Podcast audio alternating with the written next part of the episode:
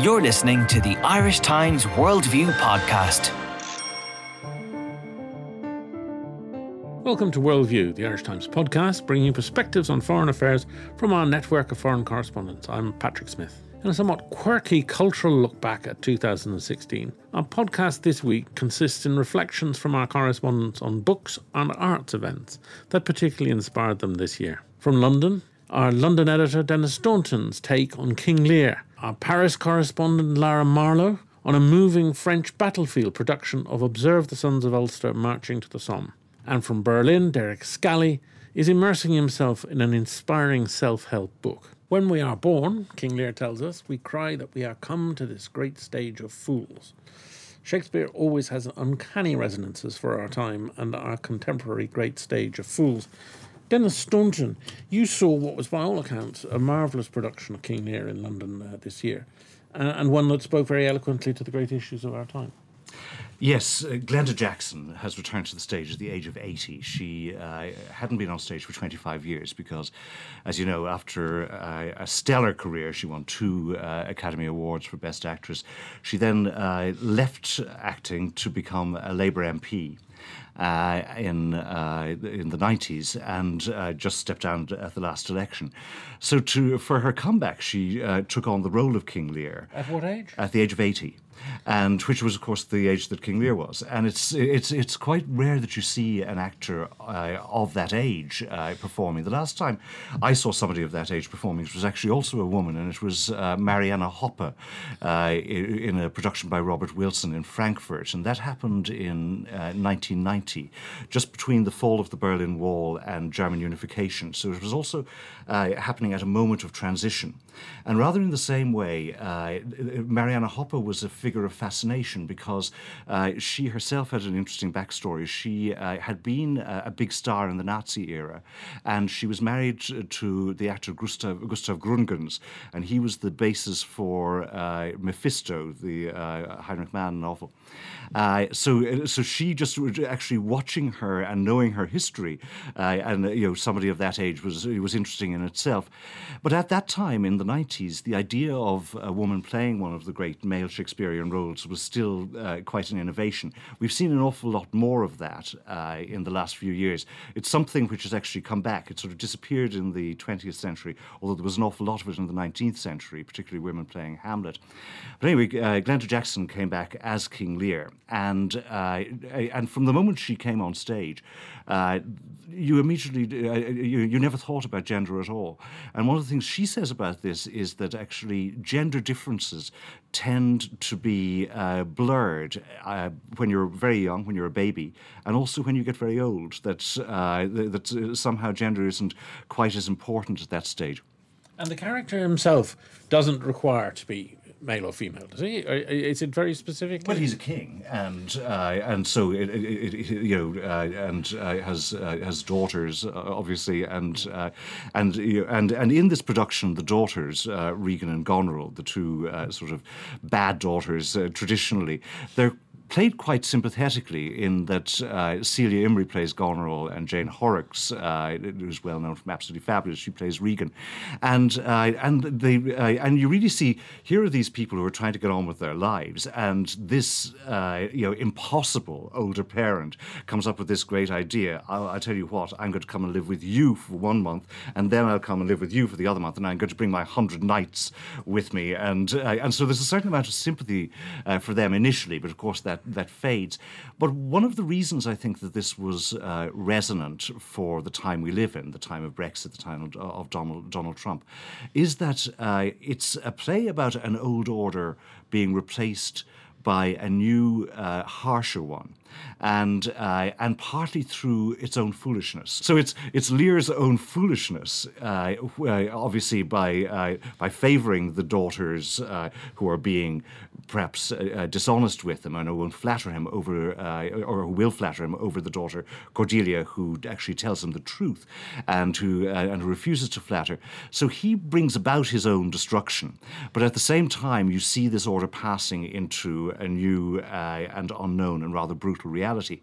And the other element of it, which uh, seems particularly apposite now in uh, what has been described as a post truth uh, era, is the fact that the two most sympathetic characters, the fool, uh, who's his uh, kind of jester, and Cordelia, they both uh, are essentially truth tellers.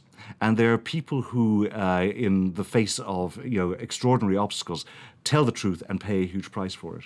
Who put on the play? It was at the Old Vic. It was directed by Deborah Warner, and uh, and just across the river from the Old Vic, uh, Antony Sher has been playing King Lear as well. And there have been at least six uh, productions of King Lear in uh, in Britain this year, uh, which uh, which is unusual.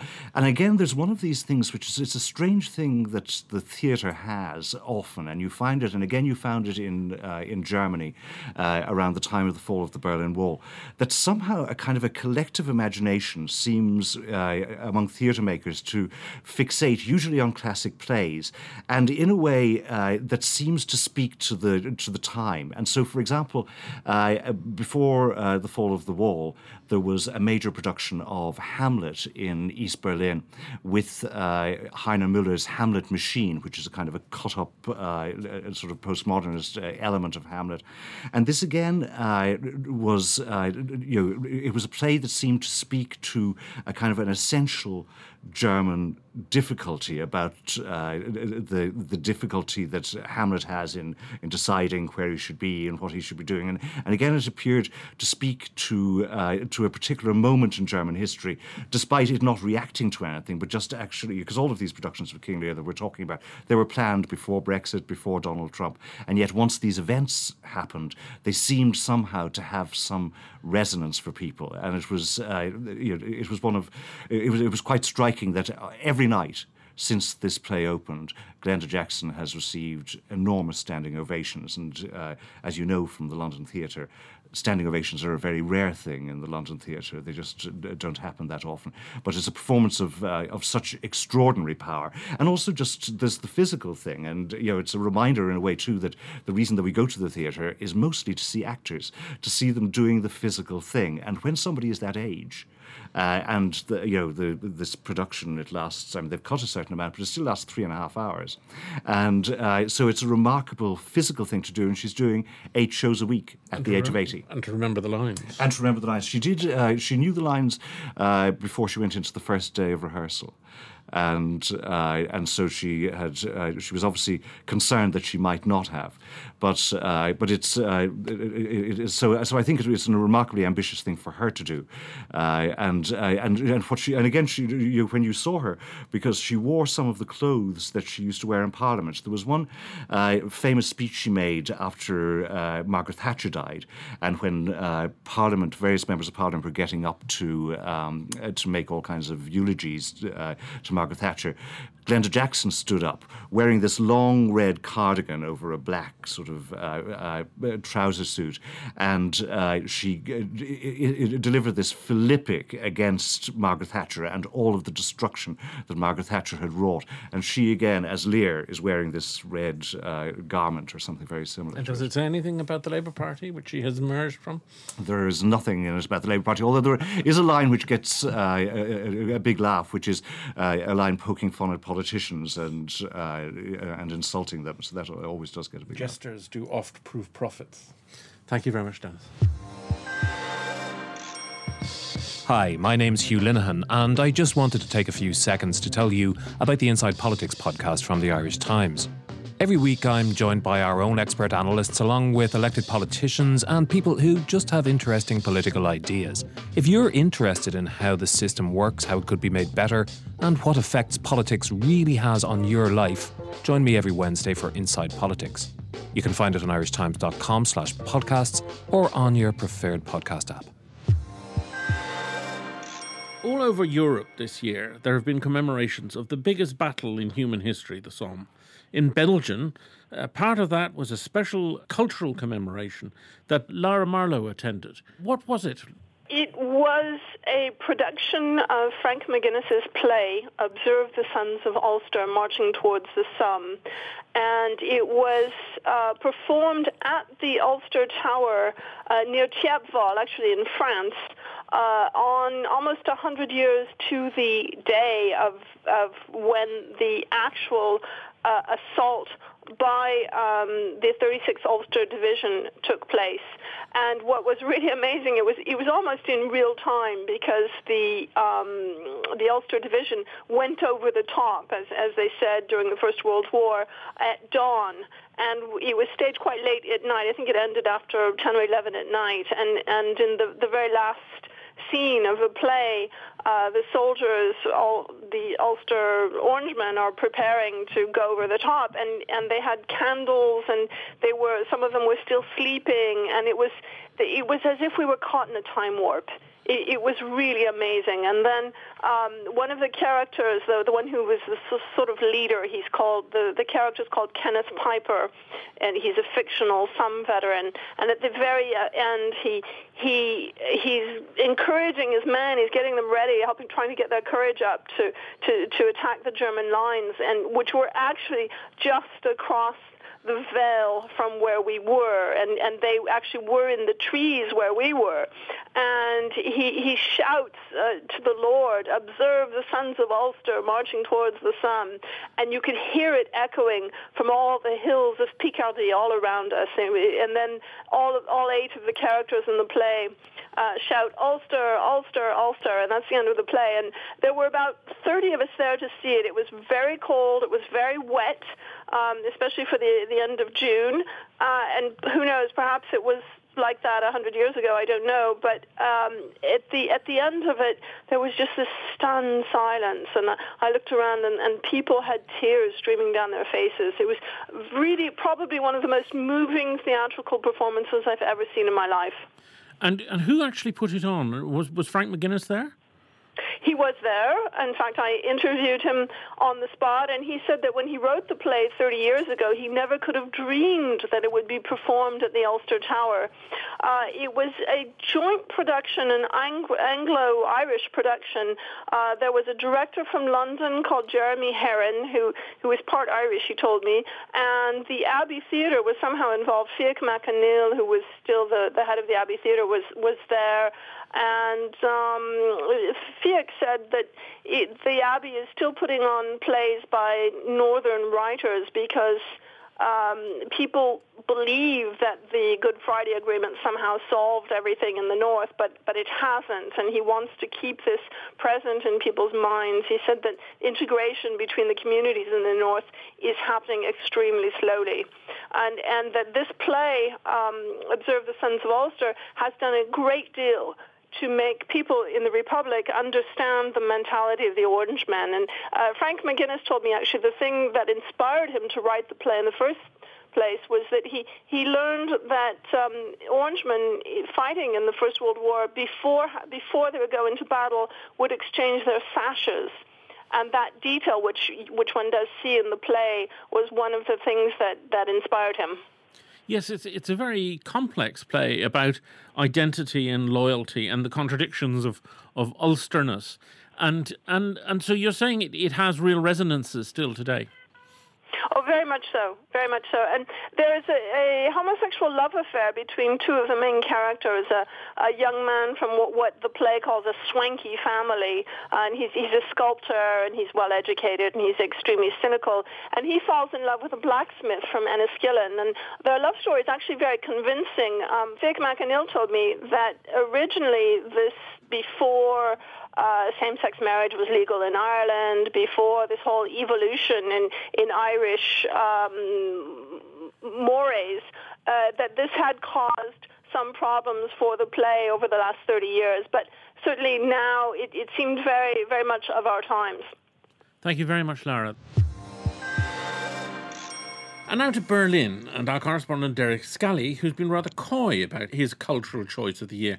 What is it, Derek? Well, my choice has been coloured by the year we've had behind us. Uh, the world has seemingly spinning off its axis, as uh, Chancellor Angela Merkel put it. And um, any correspondent who's working in an environment like this has the dilemma how to unplug. We're all kind of attention deficit addicts at this stage. And uh, I realised this year I had two problems. I was charging the mobile phone by my bed and I was checking Twitter night, noon, and morning And as soon as Donald Trump became president, I decided, yeah, actually, I'm going to delete uh, the Twitter app from my phone, and I'm going to check Twitter if I need on my web browser, preferably on my laptop, and I'm going to get back into reading books. Um, and the book I have been reading uh, is uh, an old book. It was published in 1963, originally in Swedish, and it's called Markings by Dag Hammarskjöld. And Dag Hammarskjöld, for the older listeners who might remember, was one of the first uh, Secretary Generals of the United Nations. He was born in 1905, and his father was Sweden's prime minister during the First World War. And Markings uh, he described as a sort of a white book concerning my negotiations with myself and with God. Now, in these days, you'd call it sort of a self-help book, uh, but the self-help uh, genre has, has, has lost any sort of seriousness. But this book was sort of a self-help book before there was one um, Dag Hammarskjöld was uh, flying around the world, solving all of the many crises in the 1950s. He was uh, he was Secretary General of the UN from 53, and he was re-elected in 57. And he died in 1961 in an air crash over northern Rhodesia as part of uh, attempts to negotiate a ceasefire with um, forces there. I should say yeah. that there's still controversy about that crash because there are suggestions that, that it was brought down uh, deliberately. Yes, uh, that's exactly it. And he seems to have had some premonitions of this that he wasn't going to live to a ripe old age. Um, but he, he spent his life uh, a very prominent, a very public figure. And yet, of course, like all public figures, he eventually had to go into his room and wash his teeth and sit down and try and come down after maybe an 18 hour workday. And this book, um, Markings, um, is uh, his attempt to, it's not a diary in the traditional sense, it's just thoughts. He might have only had time or energy for five sentences, but he's put them down. And the book starts in 1925 and it ends in 1961, just before his death. And this is the closest we have to a biography. Um, and it basically tackles two issues: um, his his belief that serving your country is one of the highest um, achievements you can have, but also um, uh, having faith and having trust in God is is the best the best thing you can do for your soul in a world gone mad. And I think that. Uh, is something we need a little bit more of uh, as we all try to unplug at least for a couple of hours around Christmas this year. Is it a book that you'd recommend to Angela Merkel? It's a book I'd recommend to anybody, but particularly Angela Merkel. And it's actually Angela Merkel I've been um, thinking of. I have a, a, German edition I bought a few days ago, and I'm probably going to pass it on to her spokesman, who's equally frazzled. Uh, and I might suggest that when he's done with it, he passes it on to uh, the woman herself. And the extraordinary thing about the English edition uh, is it's been um, translated and has a foreword by W.H. Auden, the poet, who knew Hammarskjöld during his life and uh, he's written a very interesting introduction to this and uh, pointed out some of the some of the interesting artistic elements of it. He had he was never married. He had no long term relationships, and he was sort of I suppose you'd call it today married to his job. Um, but uh, the relationship with God was something that occupied and preoccupied him, and this is extremely unfashionable these days. But I think anyone who is running around um, needs to have some sort of quiet moment or quiet center in their life. And um, this seems to have been, God seems to have been for him that. I have a couple of uh, extracts here I picked out, which, which really, I think, give a flavor of the man. In 1941, he wrote, um, Praise nauseates you, but woe betide him who does not recognize your worth. And uh, 1950, he wrote, Time goes by, reputation increases, ability declines. Um, he, he also seems to have been a, a master of the of the haiku, um, the much maligned Japanese poetry form. Um, in 1959, he wrote the lines, "Congenial to other people, it is with yourself that you must live." And um, I think that's uh, something in, in this in this public age where everyone's public image is more important, more and more important. I think uh, I think that's more important. He said once to W. H. Auden, he said to be Secretary General of the UN is like being a secular pope, and the papal throne is a lonely eminence. And uh, I think Angela Merkel could probably uh, relate to that. She's been called everything, including uh, uh, the woman who has the dead of the Christmas market in Berlin on her hands, and uh, to the leader of the last standing leader of the free world. So she's probably feeling very lonely at this Christmas. Um, but I think for anyone who's just feeling uh, they need time out, uh, Mark by Dag Hammarskjöld is quite a remarkable piece of work. It's it's one of those books for people who read the best books of the year list, knowing that they'll never get around to reading those books because they never got around to reading last year's book of the, book of the year books. And uh, I'm one of those people. And this is one of these books you dip into, and it might just be two sentences. You might only have time for two sentences before you drift off.